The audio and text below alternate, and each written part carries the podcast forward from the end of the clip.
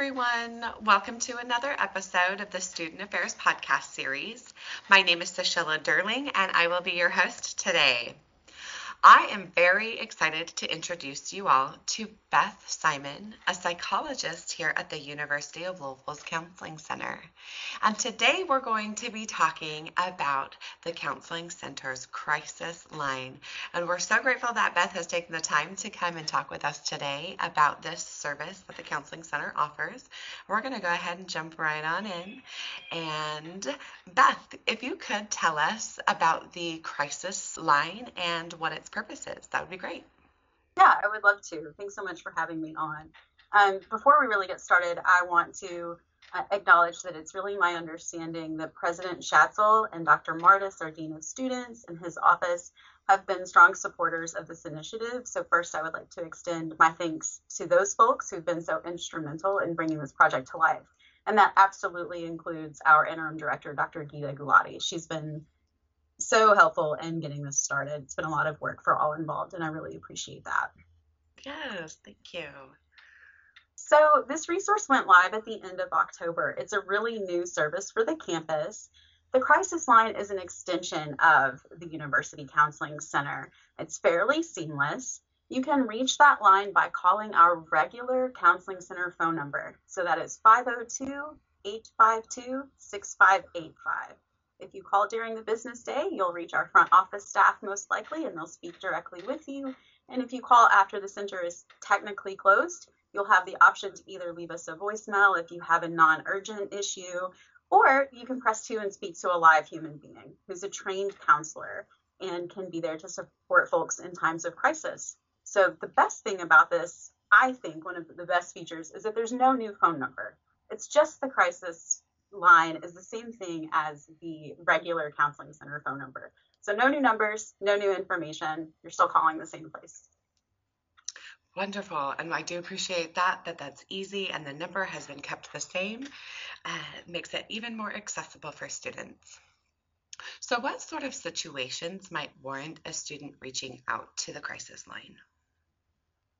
Crisis does have a fairly broad uh, definition the most obvious in my mind is any situation where someone feels like they're at risk, their safety is at risk, whether that is at risk for harming themselves, at risk for harming others. If they're unfortunately experiencing risk from someone else harming them, the crisis line can absolutely help provide resources to keep folks safe in those situations. Additionally, if someone's going through a situation where they feel like they need support right now and they can't wait till the next day they can't wait until an appointment they might have in the future, but they really need that support in this moment. That's also a good time to call the crisis line. Wonderful.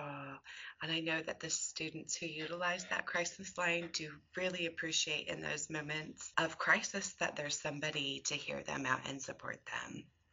So, why does the Counseling Center offer this crisis line service? Well, so many reasons, really. And I think the first is that while other community wide crises uh, lines exist, of course, you know, everyone should feel free to use 988, everyone should feel free to use other hotlines and text lines that they know. This one really functions as an extension of the counseling center at the university. And so, what that means is that the person answering the phone knows the university's community they know the resources that might be on campus to help specifically our students. Whereas if you call a more local line, you're going to get local resources, but not campus resources. Also, we get that information here. They can make referrals to Dean of Students. They can um, support folks by getting them connected to the Student Success Center, other places like that, so that if someone's already working with the Counseling Center, we get that information and kind of bridge that gap um, so I think that's one of the reasons that we set this up. Uh, another is that we really understand that crises are time sensitive. Um, people can't hold on to their crisis for very long periods of time. So having readily available resources, support, intervention is absolutely key to good outcomes. Um, and we also know that having support in the form of a human being who's there to listen can also be really helpful and important and so we want to make that more readily accessible to our students. Um, So that's the purpose of it. We're, we're hoping that it will serve as a support both to the students and also to people who are concerned about students. So whether that's housing, friends of persons who may be in crisis, um, you know, if a professor knows about a crisis, this will be an easy place for them to turn to and trust and know that the person speaking with them is aware of kind of the campus and the situation that we have here at the University of Louisville.